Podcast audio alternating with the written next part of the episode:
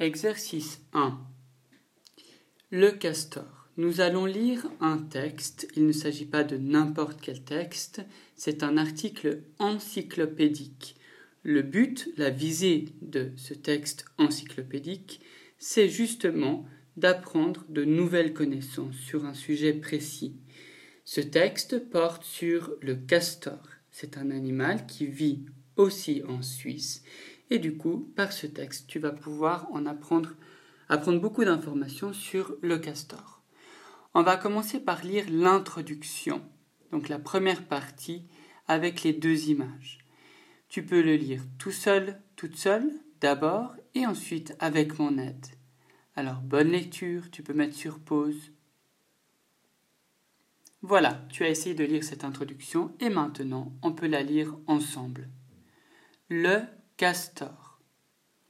Le castor est un gros rongeur que l'on reconnaît à sa queue aplatie et sans poils, ses pattes palmées et sa belle fourrure. Il se déplace très bien dans l'eau et sur la terre. Il existe deux espèces de castors, le castor canadien et le castor européen. Castor d'Europe sur une berge, castor canadien rangeant une écorce.